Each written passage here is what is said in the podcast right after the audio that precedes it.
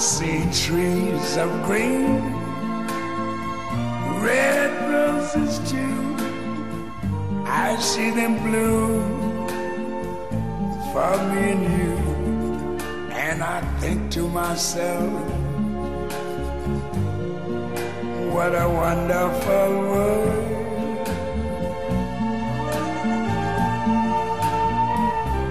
Mamma, io non ci credo. Non ci credo. Non ci credo.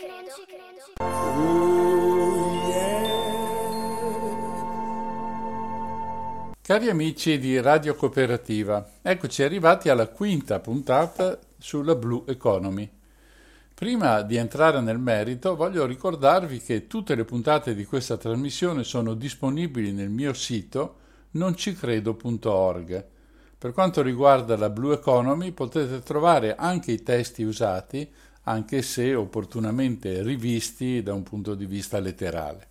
Già che ci siamo, vi ricordo anche che tutte le musiche che ascoltate in questa trasmissione sono copyleft, grazie ai numerosi artisti che le mettono a disposizione sul sito specializzato giamendo.com. E adesso possiamo cominciare. Nell'ultima puntata vi ho parlato di come i comportamenti e l'anatomia di alcuni animali, piccoli o grandi, dalla zanzara alle enormi balene, possono indurre idee da sfruttare per migliorare le condizioni umane. Ci vogliono scienziati con la mente libera, un'organizzazione alle spalle come quella fondata da Gunther Pauli, Zeri, di cui vi ho parlato molte volte, ed infine servono aziende che inseriscano i risultati di queste ricerche tra i propri prodotti.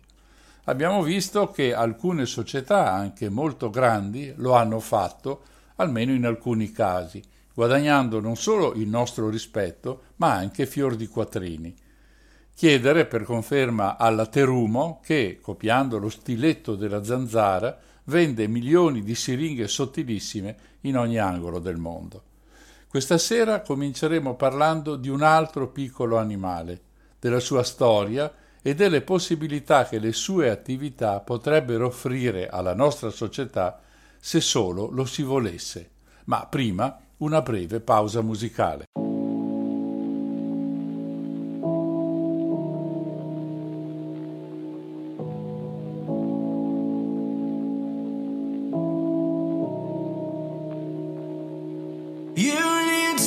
Know that nothing's clear, so clear.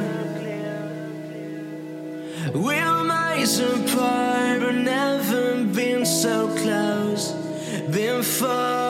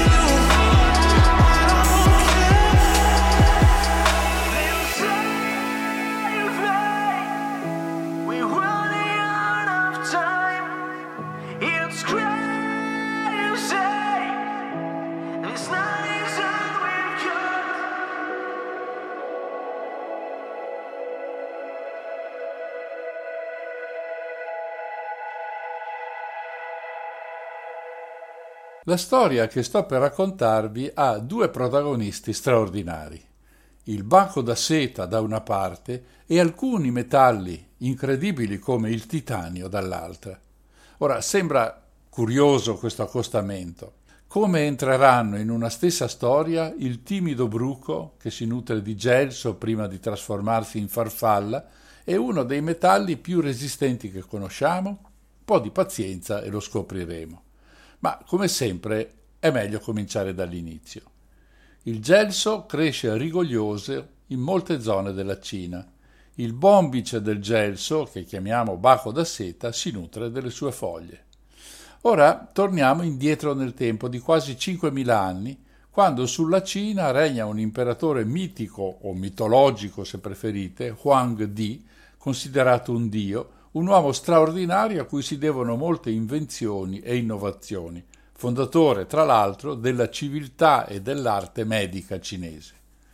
Tra le innovazioni una è dovuta alla moglie di questo imperatore, Si Ling Chi, la quale per puro caso scopre la seta e ne fa un tessuto. La curiosità adesso diventa questa. Noi tutti pensiamo che il prodotto per cui il baco da seta è importante sia proprio la seta, ma gli antichi cinesi hanno la vista lunga e ne sanno davvero una più del diavolo. Loro si accorgono che qualcosa di straordinario avviene sotto i gelsi dove sono presenti i bachi. Gli escrementi di questi, infatti, cadendo per terra, attirano batteri e microorganismi che producono nutrienti, i quali arricchiscono il terreno. In questo modo si viene a creare un soprassuolo sano anche nelle regioni aride dove il gelso cresce, accumulando ogni anno un millimetro di spessore. Per ogni ettaro si vengono a formare dalle 6 alle 12 tonnellate di ricco materiale organico. Magari gli antichi cinesi non hanno questi dati precisi, ma si accorgono che quel materiale serve per far crescere in modo molto migliore le colture ed è quindi molto utile per l'agricoltura e, in ultima analisi, per la sopravvivenza della popolazione.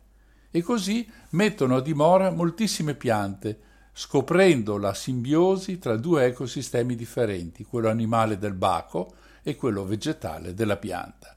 Noi sappiamo che il gelso ha altre proprietà, come le sue more, bianche, nere o rosse, che si possono mangiare, per le foglie da cui si estraggono oli per cosmetici naturali e addirittura per le sigarette elettroniche, questo almeno più recentemente. Anche il legno, buono da ardere ma anche da modellare per ottenere ad esempio cesti di vimini, ha il suo pregio. Insomma, una pianta di tutto rispetto e non abbiamo ancora parlato del baco e della seta.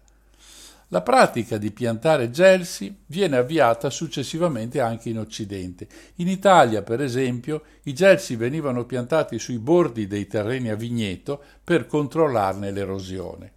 Poi succede qualcosa.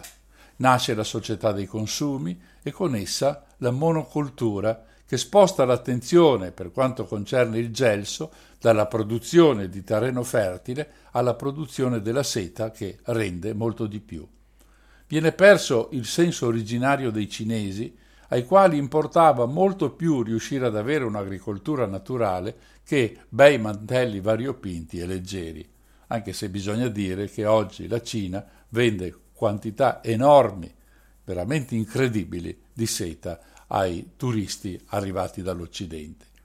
Arriviamo così all'introduzione dei tessuti derivati dal petrolio. Questo provoca danni in una catena impressionante. Tanto per cominciare sostituisce un bene rinnovabile, la seta, con uno non rinnovabile.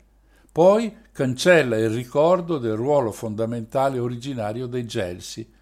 La mancanza di fertilizzante naturale dato dall'attività dei bachi induce la società ad inventare fertilizzanti chimici basati sul petrolio per aumentare la produzione alimentare. E questo significa maggior consumo di energia, maggior uso di combustibili fossili, aumento del gas serra e quindi dell'emergenza climatica. Vi basta per considerare una vera sciocchezza l'aver abbandonato una pratica così saggia come quello della coltura dei gelsi? È vero che forse queste ultime considerazioni potrebbero sembrare un tantino esagerate. Non possiamo in effetti attribuire alla sparizione dei gelsi il fatto che la nostra società ha mandato in vacca l'ambiente in cui cerchiamo a fatica di sopravvivere. Ma la storia è davvero interessante e credo che meriti di essere raccontata per i suoi sviluppi, come vedremo subito. In questa trasmissione ho spesso parlato del problema della terra arabile. È legato alla società consumistica, a quella forma di neocolonialismo conosciuta come land grabbing, l'arraffamento delle terre dei paesi poveri da parte di grandi nazioni e potenti multinazionali e dalle scarse difese che un paese povero può offrire alle disavventure anche naturali. Prendiamo come esempio l'Etiopia. Ogni anno perde circa un miliardo di tonnellate di soprassuolo spazzato via dalle piogge o dal vento. Per questo appare sempre sull'orlo di una carestia, mai in grado di accumulare abbastanza riserve di grano per avere un minimo di sicurezza alimentare. Ogni anno in Africa tempeste di sabbia si portano via 2-3 miliardi di tonnellate di terriccio compromettendo la fertilità del suolo. Quella sabbia finisce poi nel Mar dei Caraibi, intorbidendo le acque e danneggiando la barriera corallina. I contadini africani ormai hanno sostituito la natura con la chimica usando fertilizzanti e pesticidi che sono sempre, come sappiamo, un'arma a doppio taglio. Un'altra pausa e poi vi presento un personaggio davvero eccezionale.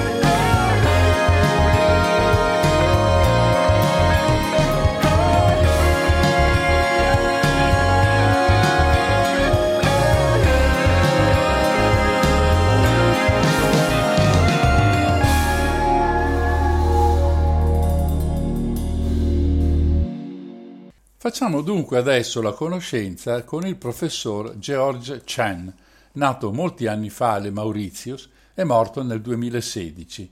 Ingegnere ambientale con un curriculum lungo così, pieno di incarichi importanti e di premi vinti, nonché colonna portante della Fondazione Zeri di Gunther Pauli.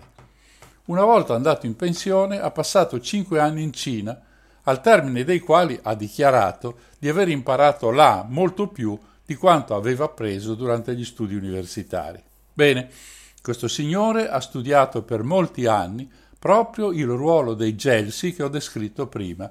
Poi ha assistito le comunità di agricoltori in 80 paesi, introducendo gelsi e bachi da seta per generare terreno fertile, L'applicazione di queste tecniche completamente naturali ha ispirato industrie che dipendono dall'agricoltura, sia in paesi più poveri come la Namibia, che in quelli cosiddetti avanzati come Germania, Giappone e perfino gli Stati Uniti. Qualcuno potrebbe cominciare a spazientirsi e chiedere, ma insomma, a cosa può mai servire la seta se non a fare sciarpe e vestiti per ricchi con quello che costa? Un po' di pazienza che ci arriviamo. Cominciamo dai gas serra.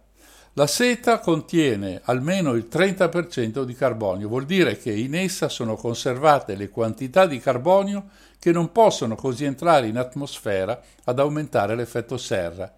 Sostituirla con derivati del petrolio elimina questi, come possiamo chiamarli, bacini naturali, con conseguenze che sono evidenti a tutti quanti.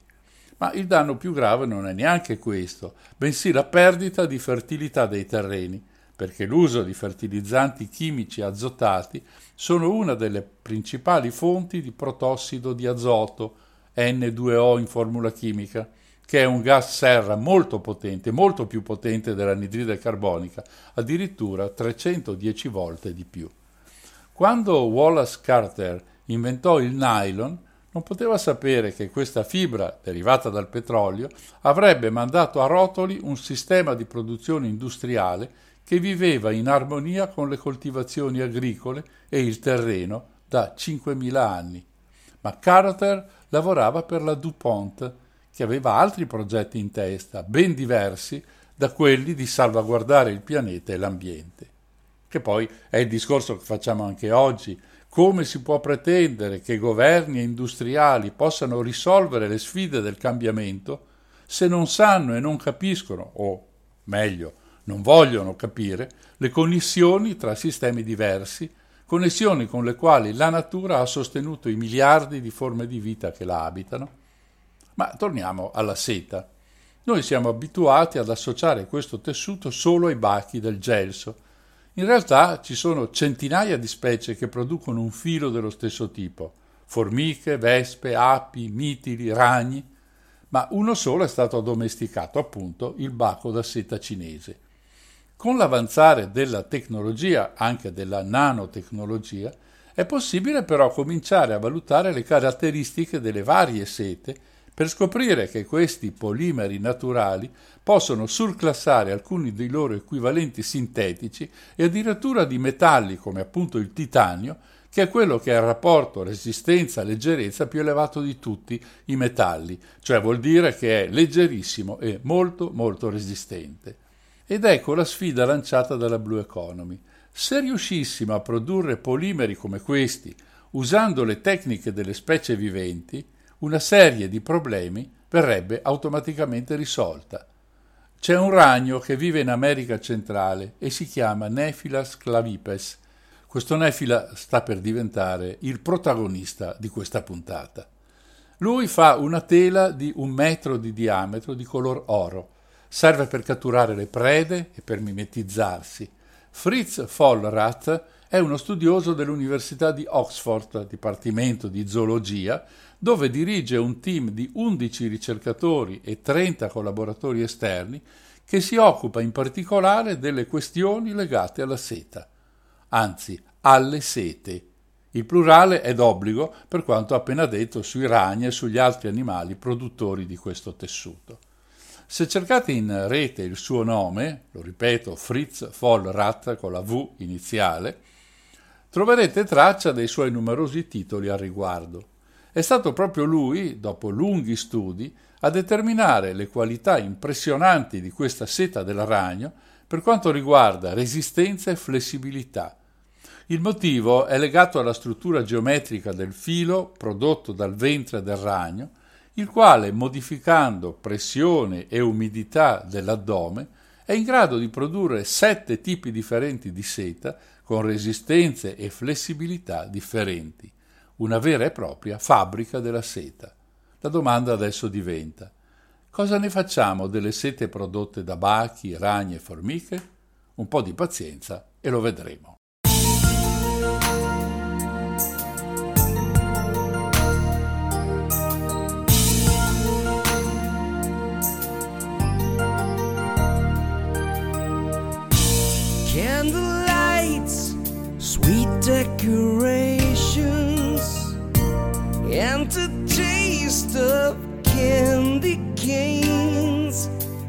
And much more distinguish the season.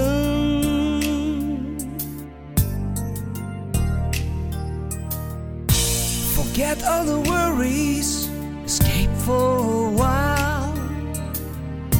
Along with the family, you're single in style. Only once a year, it will be like this.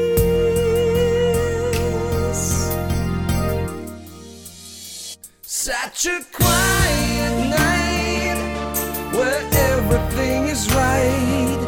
Though it's cold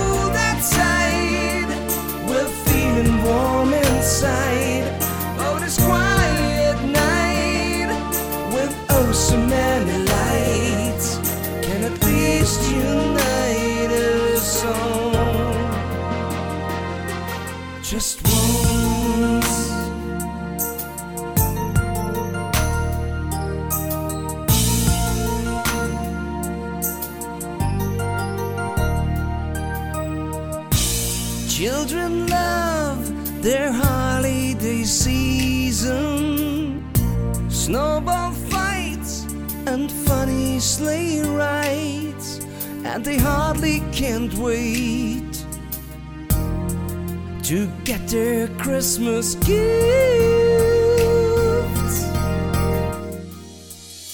Such a quiet night where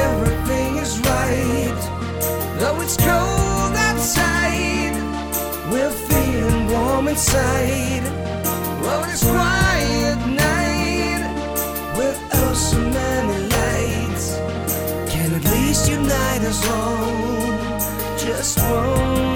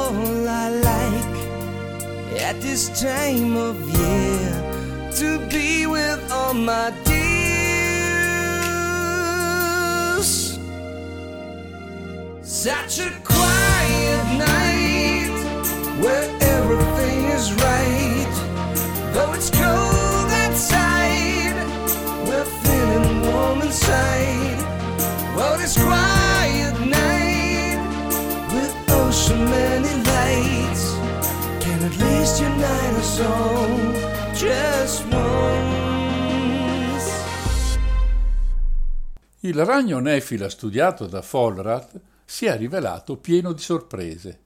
Se andate su Wikipedia e cercate la voce ragno, trovate questa frase, virgolette, la seta secreta dai ragni può essere considerata superiore a qualsiasi materiale sintetico finora elaborato per leggerezza, tenacia ed elasticità. Chiuse le virgolette. Dunque non è un mistero se anche una fonte di informazione così popolare come Wikipedia lo dice a chiare lettere. Ma torniamo al nefila studiato da Vollrath. Il ragno ha una gestione delle risorse, sarebbe meglio dire delle proprie risorse, pazzesca. Pensate che Quando si accorge che per un motivo qualsiasi una parte della tela non va più bene, la distrugge e la ricicla.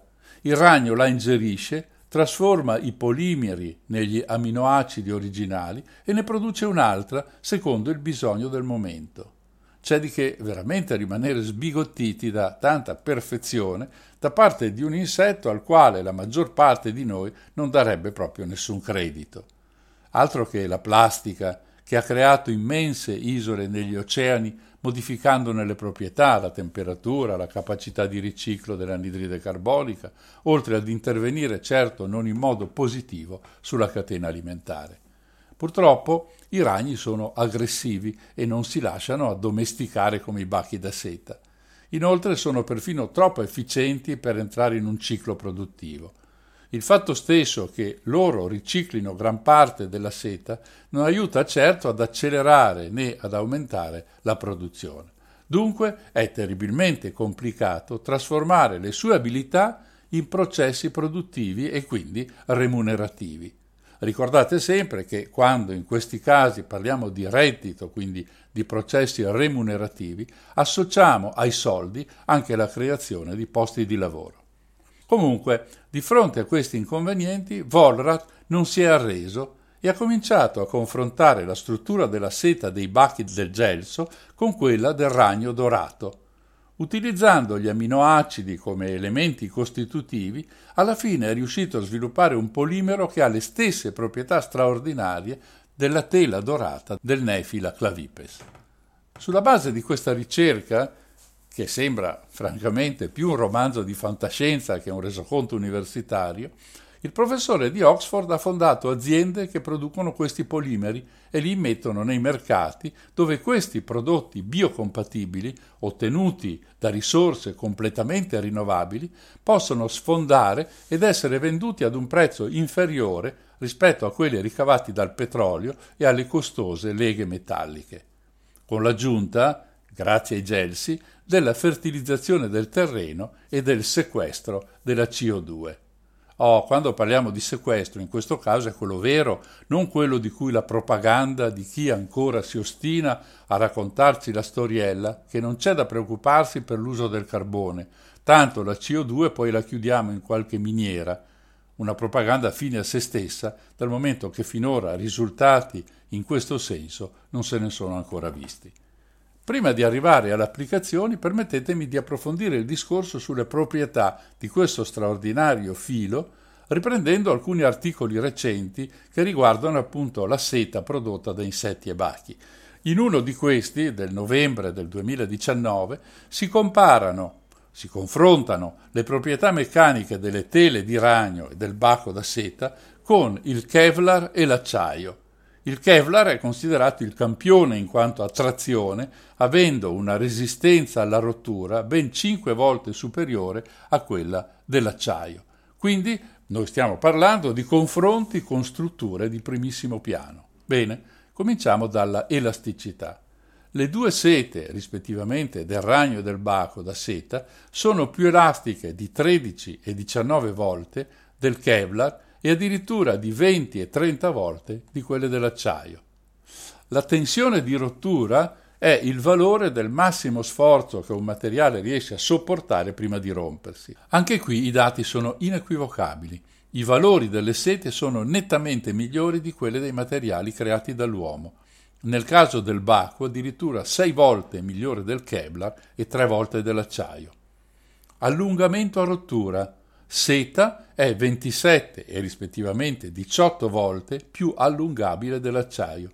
Non c'è nessuna proprietà in cui le sete sono inferiori ai due materiali presi per confronto. Ora provate a pensarci. Se qualcuno vi dice che quella ragnatela è di gran lunga più efficiente dell'acciaio, voi siete disposti a crederci? Io penso proprio di no, Eppure i dati che vi ho appena elencato derivano da studi importanti e non sono il risultato di qualche fake news riportata in Facebook. Perché mai dovremmo preoccuparci di tutto questo se comunque abbiamo la seta? Vale la pena a questo punto di cercare di capire che cosa è successo alla seta da un punto di vista commerciale. La produzione mondiale di questo materiale è crollata negli ultimi 100 anni da un milione di tonnellate l'anno a sole 100.000.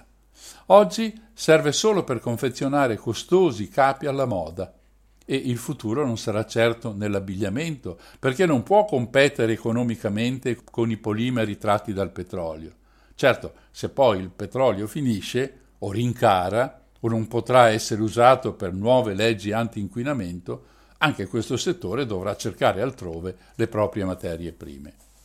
Se la strada dell'abbigliamento sembra per il momento chiusa, la seta può competere con metalli come acciaio e titanio, come abbiamo visto, risultando molte volte più economica e con un rendimento decisamente migliore. Anche questa sembra una buttata, ma come abbiamo visto poco fa, è la semplice verità. Nel 2002 l'Università di Aarhus in Danimarca ha realizzato un filmato in cui si parlava proprio di questi aspetti. Veniva fatta una domanda alla popolazione ed era questa. Preferiresti attraversare un ponte d'acciaio o un ponte fatto con la seta dei ragni? È ovvio che tutti scelgono l'acciaio. Sono sicuro lo fareste anche voi. Chi ha mai visto un ponte di seta? E poi sulle tele del ragno si fermano corpi minuscoli, mosche, api, niente di pesante.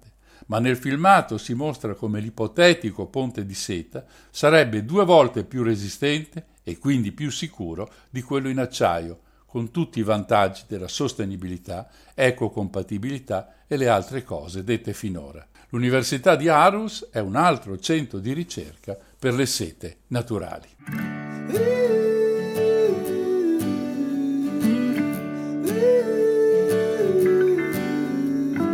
Vain. It's on a rainy summer day. Dreams come my way. memory lane. I met a man who said one day all but love will fade. Through sea and sand, yeah, I've been circling to get me on my own two feet again. The silver seams of my soul and dreams. Lately, I've been my days until the morning. Maybe it's been the same here all along. And chasing the rainbow through fields and dust of genie love.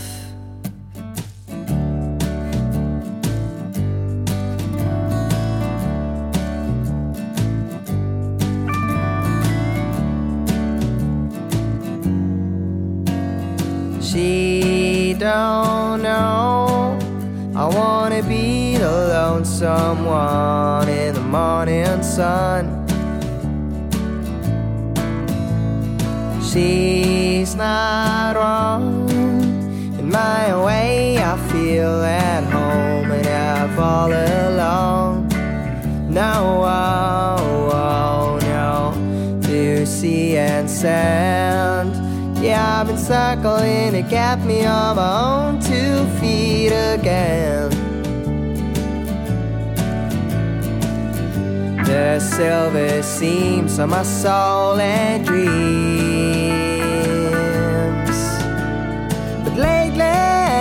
Been my days into the morning. Maybe it's been the same here all along. And chasing the rainbow through fields and dust in need of genie love.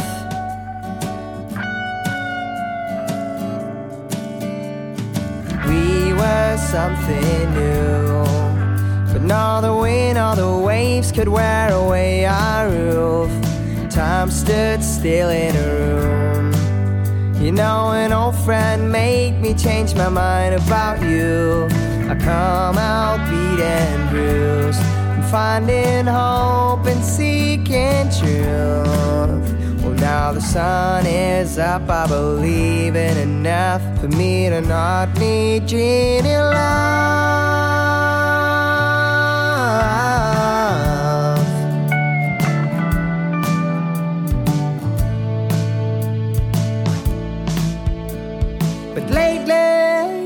Plan my days into the morning. Maybe it's been the same here all along, and I'm chasing the rainbow through fields and dust in need of genie love.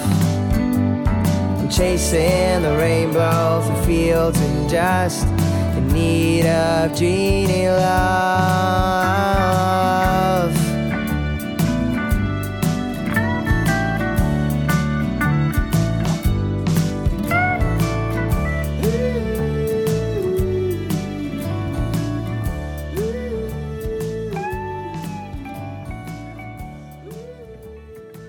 Prima di parlare di applicazioni pratiche della seta, cerchiamo di approfondire un concetto, cioè di capire perché usandola faremo un buon servizio all'ambiente in cui viviamo e di conseguenza alle nostre vite.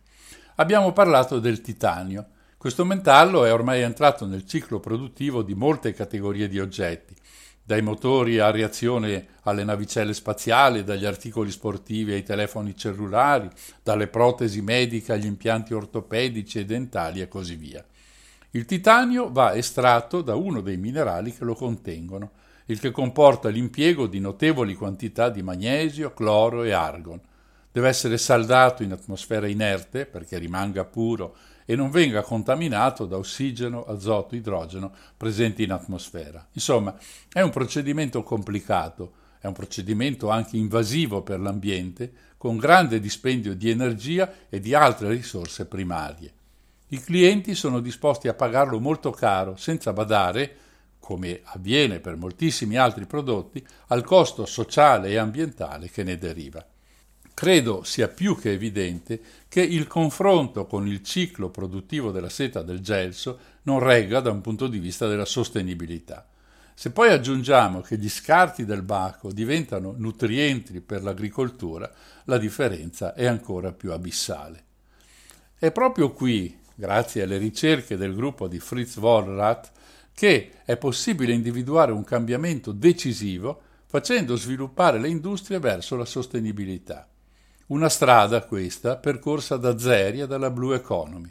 Così, per fare un altro esempio che con la seta ha sempre a che fare, nel novembre 2011 veniva pubblicata una notizia sulla rivista tedesca Naturwissenschaften, la notizia che il gruppo di ricerca di Zeri aveva scoperto anche un gamberetto produttore di una seta che funziona come il cemento e combina le proprietà della seta dei ragni con le sostanze usate da certi crostacei per rimanere incollati alle chiglie delle barche oppure alle rocce. Un'altra delle straordinarie meraviglie della natura da inquadrare nelle conoscenze e soprattutto nelle prospettive offerte dalla Blue Economy. Fantasie? Per niente. Certo che con quelle proprietà straordinarie non è difficile immaginare i campi in cui quelle sete potrebbero essere utilizzati. Si va dai vestiti leggeri e resistenti, come del resto quelli di seta già in commercio, alla medicina. Si potrebbero costruire tendini, materiale per riparazione ossea, legamenti artificiali che sarebbero cento volte più resistenti di quelli che abbiamo in dotazione nel nostro corpo e per di più del tutto biocompatibili. E poi nel rilascio controllato dei farmaci, per suture come scaffold, che sono particolari impalcature tridimensionali che vengono usate in ingegneria tissutale. Questo oggi, ma un domani le proteine della seta del ragno potrebbero diventare veri e propri muscoli biomimetici, vale a dire muscoli robotici, sfruttando la contrazione di questa seta. Insomma, si aprirebbero strade che oggi sembrano appartenere solo ai film di fantascienza. Del resto, alcune di queste azioni sono già presenti nella nostra società. La seta è già impiegata per suturare taglie e ferite, ma può trovare una infinità di altre applicazioni. Torniamo adesso al nostro amico ragno. Come ho già detto, i ragni sono animali aggressivi, predatori, spesso cannibali, e quindi addestrarli per la produzione di seta risulta impossibile. Quello che serve è essere in grado di estrarre le proteine della seta dal ragno. Grazie ai recenti sviluppi della biologia molecolare e dell'ingegneria genetica, sono stati trasferiti i geni dei ragni, quelli responsabili della produzione della seta, in altri organismi di più facile gestione. Ora, senza entrare nei dettagli, quello che è successo è che con questo sofisticato sistema si è riusciti a creare delle sete aventi struttura e massa desiderata. I geni sono stati trapiantati in batteri, lieviti, piante, cellule di mammiferi ed insetti, ottenendo per ciascuno di questi risultati diversi. Tra i risultati più soddisfacenti ci sono quelli sviluppati da un'industria canadese, la Nexia Biotechnologies, che vent'anni fa produce una seta con caratteristiche simili a quella del ragno, chiamandola BioSteel che tradotto significa acciaio biologico con ovvio significato del termine. La storia è abbastanza curiosa. Gli scienziati dell'azienda canadese inseriscono i geni dei ragni tessitori, che sono il nostro amico Nephila clavipes, nel DNA delle cellule mammarie responsabili della produzione del latte delle capre.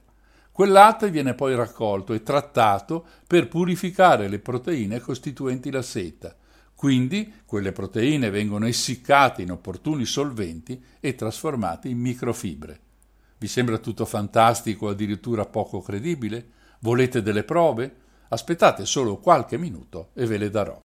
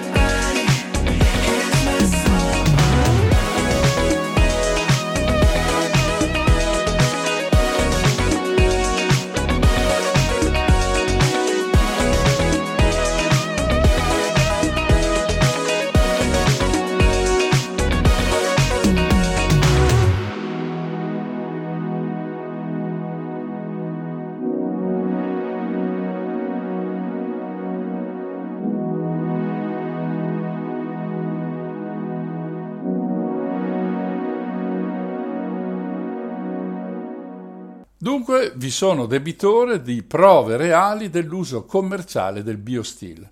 Bene, proviamo allora a rivolgerci ad una grande azienda come la tedesca Adidas, quella per capirci che fa scarpe da ginnastica, scarpe da trekking, eccetera, eccetera.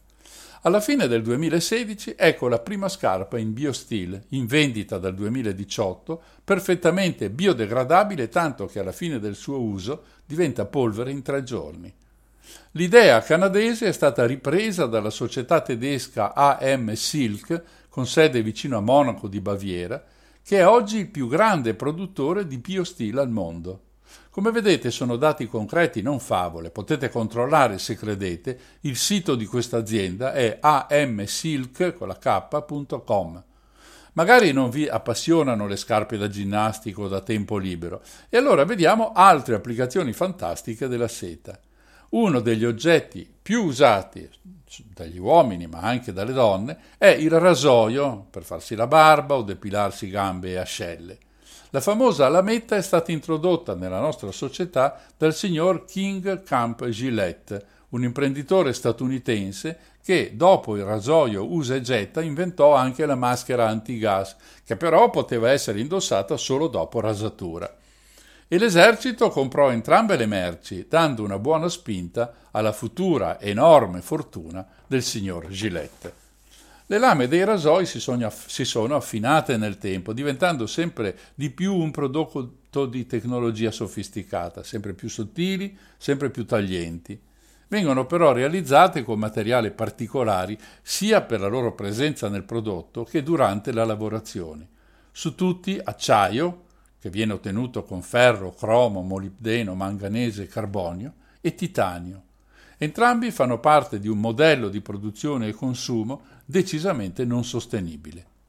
Il complicato procedimento di costruzione delle lamente le rende buone solo per essere usate alcune volte e poi vanno buttate via. Tra l'altro le lame sono racchiuse in un supporto di plastica e di metallo per tenerle dentro la cartuccia e quindi diventa estremamente difficile riciclarle. Proprio il fatto di aver usato sempre meno metallo per costruirne una ha prodotto un effetto rimbalzo.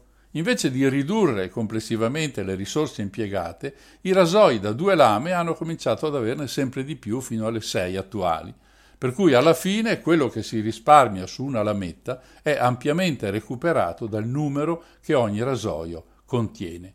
Si stima che ogni anno 10 miliardi di rasoi monouso finiscano in discarica e con essi 250.000 tonnellate di metallo prezioso e costoso. Sento qualcuno mormorare Adesso non verrai a raccontarci che la morbida seta possa sostituire un metallo come il titanio, vero? Abbiate pazienza e lo vedremo. Dunque siamo di fronte al dubbio se sia possibile sostituire i rasoi di titanio con rasoi di seta. Beh, in effetti è proprio così. L'industria dei rasoi, come tante altre, è di fronte ad un bivio che può portare ad un consumo di risorse che sono sempre meno numerose e sempre più care, oppure imboccare la strada della seta, non nel senso della famosissima via cinese percorsa circa mille anni fa da Marco Polo. Il rasoio di seta a cui Zeri ha lavorato è in sostanza una coppia in miniatura del tosaerba a mano un numero molto grande di sottilissimi fili roteano sulla pelle, estirpando i peli e lasciando intatta la pelle. A 200 dollari il chilo di seta lavorata, secondo Paoli, ogni rasoio costerebbe meno di un dollaro, con un rendimento identico a quello delle moderne versioni industriali e un impatto ambientale, come visto, di gran lunga inferiore. Se è un po' complicato convincere la gente ad attraversare un ponte di seta o ad usare un rasoio in seta, la sua morbidezza può rendere più facile pensarla dentro creme per la cura della pelle o dei capelli. La seta contiene polimeri che possono sostituire quelli sintetici che oggi vengono usati come agenti filmogeni, fissanti, addensanti, emulsionanti, ammorbidenti, antimicrobici e così via, tutto quello che trovate dentro le creme. Il loro valore di mercato è di circa 15 miliardi di dollari e continua a crescere. Questi polimeri sintetici sono andati a sostituire molti ingredienti naturali nei prodotti cosmetici di vario genere. Il ritorno a ingredienti naturali derivati dalla seta potrebbe cominciare dalle creme solari ed estendersi poi a tutta la gamma di prodotti di cosmesi usati dall'uomo e ovviamente dalla donna.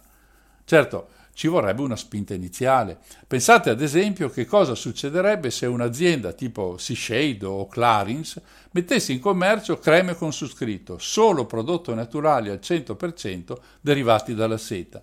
Non pensate che avrebbe un enorme successo dal momento che nessun consumatore può essere felice di sentirsi dire che con i prodotti che compra devasta l'ambiente? Quindi serve solo un piccolo passo. Altri esempi di applicazione della seta li troviamo in campo medico. Ho già detto del filo per suturare ferite e tagli. La seta ha tutte le caratteristiche che la rendono ideale a questo scopo. È morbida e resistente alla trazione, è facile da annodare, ma difficile da sciogliere. Grazie alla sua composizione proteica e biocompatibili con il corpo umano, per cui non occorre rimuoverla chirurgicamente. In commercio ci sono altri oggetti che rientrano nel campo medico, mascherine contro le allergie, tamponi di garza e bende per disturbi dermatologici. La tecnologia che ha ricavato dalle proteine della seta una pellicola ha aperto strade nuove, pelle artificiale, vasi sanguigni, tendini, rigenerazione di nervi, lenti a contatto, cateteri, anticoagulanti. Tutte queste applicazioni sfruttano la biocompatibilità e la permeabilità della seta. E non è tutto. Una piccola pausa e vi dirò il resto.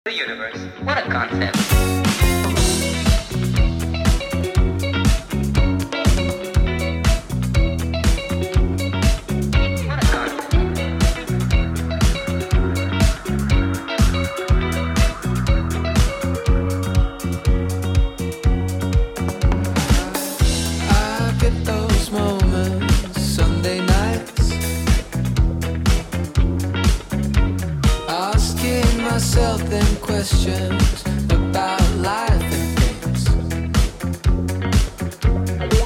What's up, what's wrong and what's right? Solar gravitation.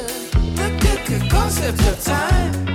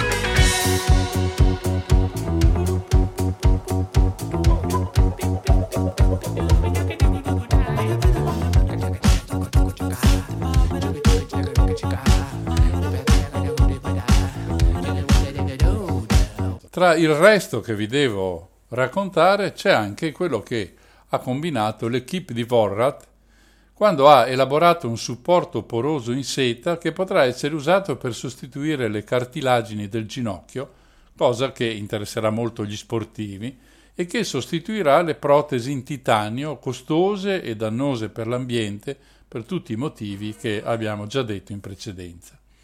Non si tratta di fantasie, perché alle spalle di questi oggetti c'è un apparato produttivo, un mercato molto grande che significa sì profitti, ma come detto anche posti di lavoro. 20 miliardi di dollari l'anno è la stima del mercato globale degli oggetti biocompatibili in seta, un mercato che crescerà del 10% ogni anno. Affari dunque, non solo chiacchiere.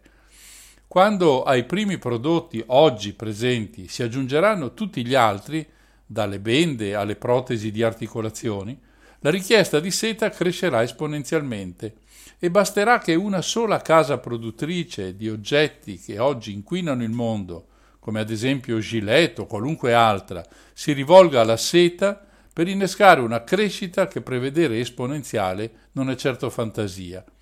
Il riflesso non sarà tuttavia solo occupazionale, ma anche ambientale, perché per avere sempre più seta serviranno sempre più gelsi e il terreno sottostante non potrà che essere grato per l'aumento della sua fertilità. Gunther Pauli, nel suo libro, a proposito di questo processo che vede alla seta al centro, scrive, virgolette, la prerogativa vincente di questo metodo è che non elimina alcun posto di lavoro nel settore, riduce solo la domanda di estrazioni minerarie, tagliando drasticamente i consumi di energia impiegata, il che ci trova tutti d'accordo nel considerarlo un contributo positivo. Il potenziale taglio di posti di lavoro nel settore energetico e minerario sarà di gran lunga superato dal numero di nuovi posti di lavoro creati, un totale di circa 15 milioni ogni 100.000 tonnellate di seta prodotta. L'applicazione di un modello sostenibile che usi la seta invece della plastica è più competitivo, è più interessante per il mercato, genera terreno fertile e taglia le emissioni di carbonio. Chiuse le virgolette. Questo processo di rinnovamento, che sembra una rivoluzione industriale al contrario, avrà bisogno di due elementi decisivi. Prima di tutto della collaborazione dell'impianto industriale e politico che abbraccino la Blue Economy. L'importante è convincere qualcuno a partire e questo, Gunther Pauli ne è certo, succederà presto perché i vantaggi sono incomparabili rispetto agli svantaggi. E poi, come sempre vado dicendo, c'è bisogno di informazione che osservi i fenomeni da tutti i punti di vista. Il fatto è che pochi conoscono Zeri, i suoi progetti, gli studi che si svolgono in decine e decine di università nel mondo. Pochi sono informati di questi aspetti delle politiche ambientaliste, anche tra gli stessi ambientalisti. Potete fare, se volete, un piccolo test tra i vostri amici, chiedendo loro cosa sanno della Blue Economy. La risposta che i più informati, ripeto, i più informati vi daranno sarà Blue non esiste, esiste solo la Green Economy. Per gli altri sarà come parlare una lingua del tutto sconosciuta. Ma noi siamo qui apposta per raccontare le storie di questo nostro pianeta e dei suoi abitanti. Ed è proprio da argomenti come quello di oggi che capiamo quanto strani siano gli abitanti di questo pianeta. Hanno a disposizione una tavola imbandita di risorse e si riducono a cercare nella spazzatura i resti di quelle che tra l'altro sono dannose alla loro salute. Si chiude così il discorso sulla seta, ma non la puntata. Tra pochissimo prenderemo in esame un altro ecosistema straordinario con il quale si possono realizzare cose meravigliose, quello delle alghe.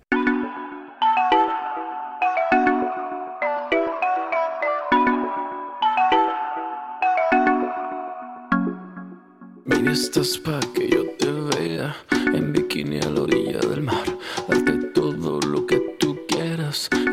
a gozar. Diosa, grandiosa, eres una fiera, pedacito de azúcar,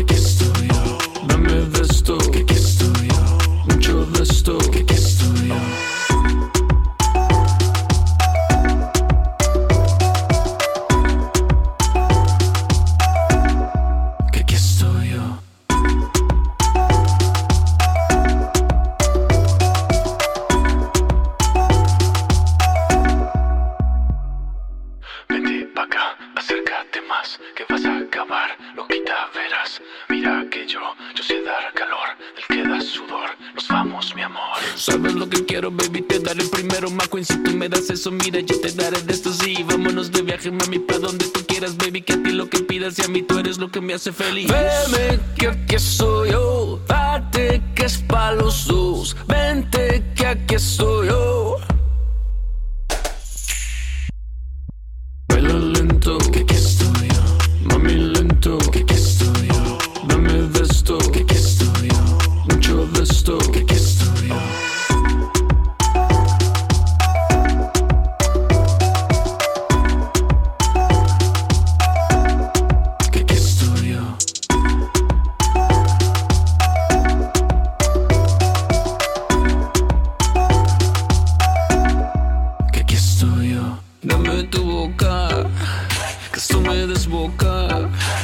Ya toca y provoca.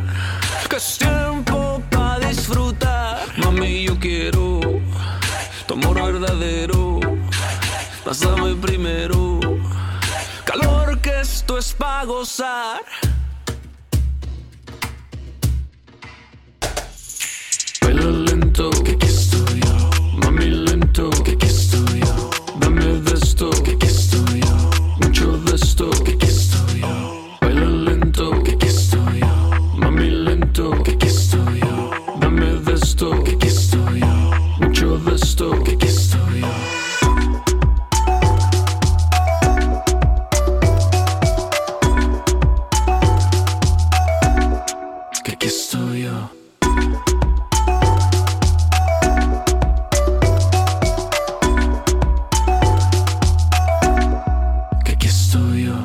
sono storie fantastiche che raccontano come in un futuro post-apocalittico l'uomo potrà nutrirsi solo di insetti e alghe.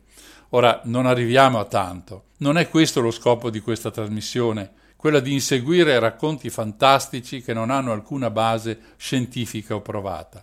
Anche se, va detto, che molti studi prefigurano una tale carenza di cibo per via dell'emergenza climatica che i pasti di chi ci sarà tra forse cent'anni potrebbero essere di gran lunga diversi da quelli attuali e la bracciola potrebbe anche essere sostituita da spiedini di grilli o di locuste o da minestre di alghe. Ma che le alghe possano giocare, e in certe situazioni già giochino, un ruolo importante è verissimo. Io voglio presentarvi due situazioni molto diverse tra loro, ma tutte e due inserite nei progetti zeri della Blue Economy. Cominceremo parlando di furanoni. Già, chissà cosa sono. In effetti, anche parlando con amici chirurghi, non sapevano di cosa si trattasse, ma una volta entrati in argomento riconoscevano il tutto dandomi conferma. Non che io ne sapessi nulla prima di imbattermi in Gunther Pauli e nei suoi libri, ma sapete come si dice, per imparare occorre documentarsi. E, come sempre, cominciamo dall'inizio.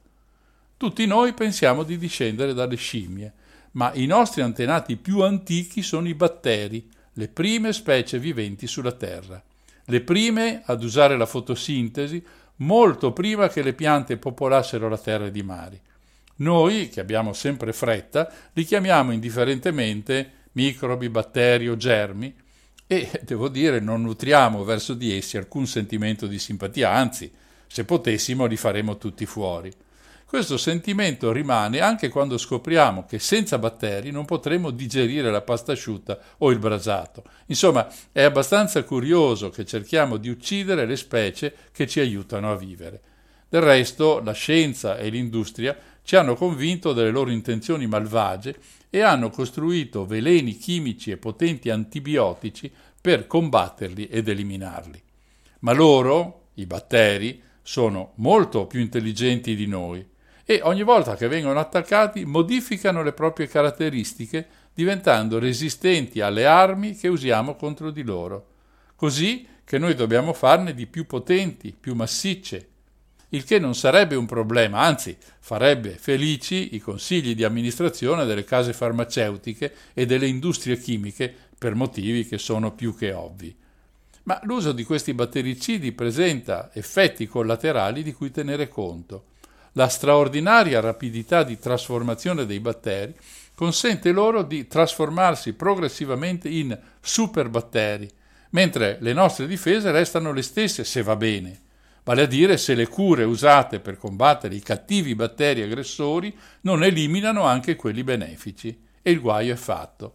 Adesso torniamo indietro di molti anni, quando la seconda forma di vita è comparsa sulla Terra, le microalghe, le antenate delle alghe marine, quelle per capirci che ancora oggi guardiamo con un certo ribrezzo e disgusto quando vogliamo immergerci nei nostri mari.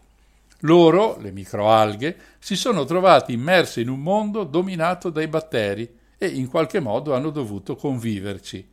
In realtà si sono dovute difendere e lo hanno fatto con un trucco notevole dal momento che non disponevano di sostanze chimiche o di cure farmacologiche. Prima di vedere questo passo analizziamo la strategia di battaglia dei batteri. Formano un biofilm, una specie di pellicola come quella che riveste il nostro apparato digerente, la nostra lingua. Se i batteri si accorgono di avere la maggioranza, di essere insomma in condizioni superiori, allora possono decidere di conquistare l'ospite. Magari questi termini faranno sorridere perché parliamo di germi come se fossero intelligenti e potessero decidere di agire in un modo o nell'altro. Beh, rassegnatevi perché le cose stanno proprio così. Visto che non possono permettersi una lotta uno contro uno, loro seguono alla lettera il proverbio l'unione fa la forza. Per questo costruiscono il biofilm, che funziona come una rete in cui ogni batterio comunica con gli altri. Per farlo devono essere in grado di ricevere determinate molecole. Ecco, se si riesce a bloccare questa comunicazione, il gioco è fatto. Invece di sterminare i batteri, basta renderli sordi, cioè incapaci di ricevere le informazioni che servono loro per aggredirci. La Delicea pulcra, un'alga rossa che vive tra Giappone e Tasmania, ha imparato proprio questo. Produce una piccola molecola, detta furanone, che occupa i recettori dei batteri, impedendo loro di comunicare. In questa situazione i batteri non riescono a sviluppare il biofilm, non possono diventare dominanti e sono inesorabilmente sconfitti. Addirittura la presenza dei furanoni ha come conseguenza la disgregazione del biofilm, senza il quale non si possono avere infezioni. Tutta questa storia ci è stata raccontata dagli studi di due scienziati dell'Università del Nuovo Galles a Sydney in Australia. Sono Peter Steinberg e Staffan Kielleberg. Il passo successivo è la produzione di questi furanoni in laboratorio in modo che possano sostituire gli antibiotici. È abbastanza chiaro che il primo pensiero in tema di applicazioni è rivolto alla medicina, eh, ma qui c'è l'intoppo enorme. Credo sappiate bene quanto peso, importanza, anche politica, abbiano le case farmaceutiche, che spesso presentano dei bilanci che molte nazioni vorrebbero avere. I furanoni, insomma, non sono solo un pericolo per i batteri, ma anche per le case farmaceutiche e i loro antibiotici ad alta redditività. E poi l'iter di approvazione per introdurre sul mercato nuove tecniche farmacologiche è lunghissimo e, come dire, diciamo così, molto frastagliato. Ma ci sono altre situazioni in cui questa novità potrebbe tornare molto utile. Ne esamineremo alcune dopo una piccola pausa. Oh, you know, I hate to see you go, and I wonder if you'll come back. Cause I can't stand the thought of a day or a moment that you'll be away. The thought alone makes me break into pieces I'm keeping for you. That's all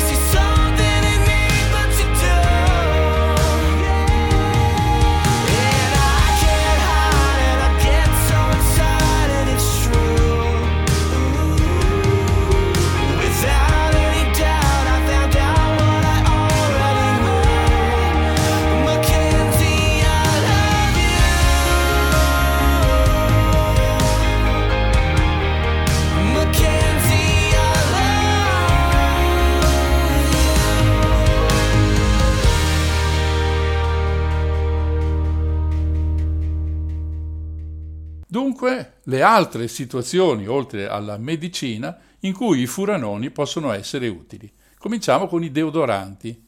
Il cattivo odore del corpo è causato da batteri che proliferano nel sudore. Un deodorante a base di furanoni ridurrebbe i batteri e quindi l'odore. Anche alcuni problemi dentali come la litosi e le carie sono provocate da batteri che si nutrono dei residui di cibo che restano nella nostra bocca. Un colluttorio a base di furanoni sarebbe l'ideale. Passiamo all'agricoltura. I semi potrebbero essere protetti usando una soluzione furanonica.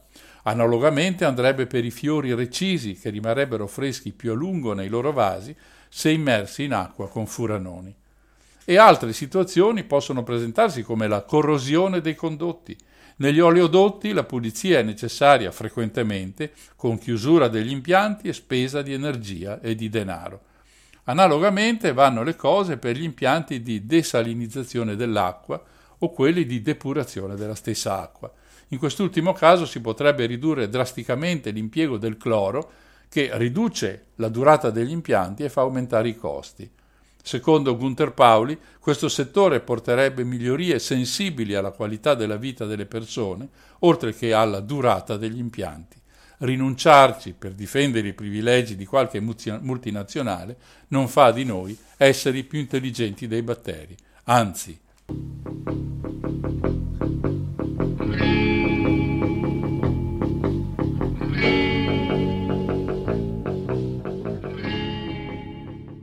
Continuiamo a parlare di alghe, però vediamo adesso un altro esempio, prima di chiudere per oggi l'argomento della Blue Economy. Jorge Alberto Vieira Costa è un biologo dell'Università brasiliana di Rio Grande do Sul. Dal 1998 sperimenta la coltivazione di un'alga, la Spirulina platensis, in alcune aree povere dell'entroterra. La sua crescita è accelerata dall'anidride carbonica, ricavata dagli scarti della fermentazione di canna da zucchero. In particolare le bollicine di CO2 hanno dimensioni adatte all'assorbimento da parte di quest'alga. L'aumento di biomassa è addirittura quattro volte più veloce. Tutti i processi di estrazione di petrolio o di gas producono come scarto acqua salmastra. Questa viene spesso lasciata in bacini di raccolta che a lungo andare possono rilasciarla nel suolo circostante, rendendo il terreno tossico e sterile per molto molto tempo.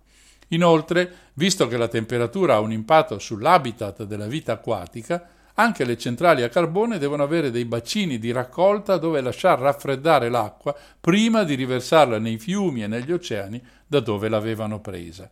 Questi bacini sono stati imposti per legge per mitigare i danni collaterali delle centrali sull'ambiente. Non è necessario un grande sforzo di immaginazione per capire che al loro interno si potrebbero coltivare alghe in modo da trasformare una struttura dedicata allo smaltimento in un utile sistema che assorbe la CO2, aumenta l'ossigeno e produce un biocarburante a basso costo e rinnovabile. La spirulina platensis dunque produce non solo effetti immediati, ma crea anche un indotto economico per piccoli imprenditori. Contiene infatti nutrienti di qualità, proteine, ferro, vitamine. Pare che le proteine contenute nell'alga siano addirittura superiori a quelle dei legumi, dei fagioli per capirci, anche se inferiori rispetto alla carne, al latte e alle uova. L'eventuale sovrapproduzione viene trasformata in fertilizzante e biocarburante. Le membrane delle alghe poi sono fatte di esteri, che sono dei composti organici che vengono utilizzati nell'industria cosmetica. La spirulina platensis dunque ha quattro funzioni: alimento, combustibile, concime, materia prima. Un'altra fantasia delle Blue Economy?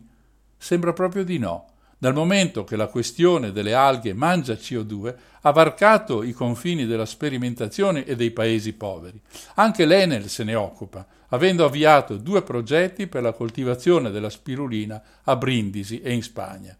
Se cercate in rete spirulina, troverete molte, moltissime aziende italiane che la producono. Se volete esiste anche un vademecum per produrle a casa vostra. In Francia esiste addirittura la giornata della spirulina. La NASA e la FAO sono interessati agli sviluppi per motivi diversi, la nutrizione degli astronauti la prima e la malnutrizione la seconda. In Puglia, a Biteto, vicino a Bari, c'è un'azienda, si chiama Apulia Cundi, che nel suo sito scrive, virgolette, considerata sin dall'antichità il cibo degli dei, la spirulina è una microalga appartenente alla famiglia dei cianobatteri, che contiene principi di elevato valore nutrizionale, tale da essere definita dalla FAO il cibo del futuro, anche per il suo basso impatto ambientale. Per tali ragioni e per i suoi vasti campi di applicazione nell'ambito della nutrizione umana e animale, dell'energia rinnovabile, del trattamento delle acque, cosmetico e in generale per il benessere della persona, la spirulina riscontra oggi un elevato interesse scientifico per lo sviluppo del green business. Il team Apulia Cundi accompagnerà i partecipanti nella scoperta dell'affascinante mondo della microalga attraverso un focus sulle proprietà nutritive, i benefici, i metodi di produzione e gli ambiti di applicazione. Sarà possibile osservare la spirulina viva scoprirla più da vicino attraverso l'osservazione al microscopio e quindi osservare il prodotto finito, il super cibo. Apulia Cundi guiderà il visitatore attraverso tutti i passaggi dalla spirulina viva al prodotto finito. Sarà infine possibile assaggiare il super cibo disidratato naturale, puro al 100% e di alta qualità. Chiuse le virgolette. Non credo che serva aggiungere altro, queste di sicuro non sono fantasie, è un'azienda che vende un prodotto per guadagnare dei soldi. Io chiudo proponendovi la lettura di un brevissimo articolo del 2009 pubblicato da rinnovabili.it e ripreso all'epoca da Repubblica. Ci racconta di un'azienda australiana, la MBD Energy, che ha avviato dei progetti mica male voleva usare gli scarti e le emissioni inquinanti per produrre nutrienti. Uno dice, toh, ma questi sono i principi della Blue Economy. Esatto. C'è anche un discorso sulla cattura della CO2, ma non nel senso cui siamo abituati con le centrali a carbone. Non servono caverne o siti sotterranei. Il procedimento è molto diverso. A Melbourne è stato realizzato un impianto di 5.000 metri quadri pieni di microalghe verso le quali viene indirizzata la CO2. Come abbiamo già visto, le alghe aumentano la propria biomassa molto più rapidamente del normale in presenza di CO2. Le alghe selezionate raddoppiano il proprio volume in appena due giorni. Giunte a maturazione vengono pressate il 35% è trasformato in olio usato per la produzione di combustibile e di plastiche, meglio di bioplastiche, mentre il resto è convertito in farine ad alto contenuto proteico destinate all'alimentazione animale o alla creazione di biomasse. Questo nel 2009. Oggi il sito della MBD Energy mostra con orgoglio i risultati raggiunti e scrive MBD Energy sta cercando di costruire un futuro con energia più pulita riutilizzando gli scarti industriali. Cosa possiamo dire? Complimenti.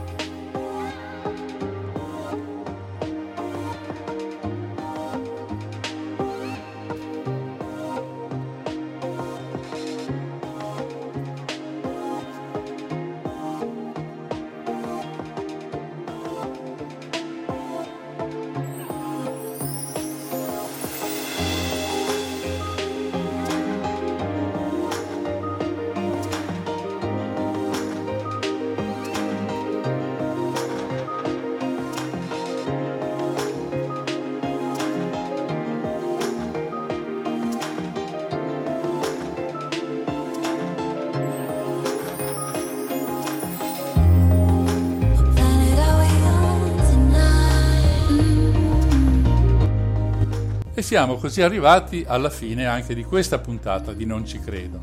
La prossima, a ridosso di Ferragosto, andrà ancora in onda e chiuderemo il ciclo sulla Blue Economy. Poi ci prenderemo una piccola pausa fino ai primi di settembre. Nel frattempo spero vi siate resi conto di quale potenza impressionante abbia o possa avere sulla società la strategia economica che vi sto proponendo. Adesso rimanete su questa frequenza. Alle 22.30, quindi tra pochi minuti di questo martedì, andrà in onda una nuova puntata di Infinitamente Blues. Insieme a Silvia vi presenteremo qualcosa di diverso dal solito. Andremo a caccia di eventi che sono avvenuti nell'ultima settimana di luglio, non importa di quale anno. Ci sono state nascite eccellenti come quella di Mick Jagger e morti altrettanto famose come quella di Johann Sebastian Bach e poi concerti, uscite di dischi e altro ancora. Come sempre la scaletta è bellissima ed è condita dai nostri commenti. Vi aspetto dunque su questa frequenza alle 22.30. È proprio tutto. Da Mario il solito affettuoso saluto.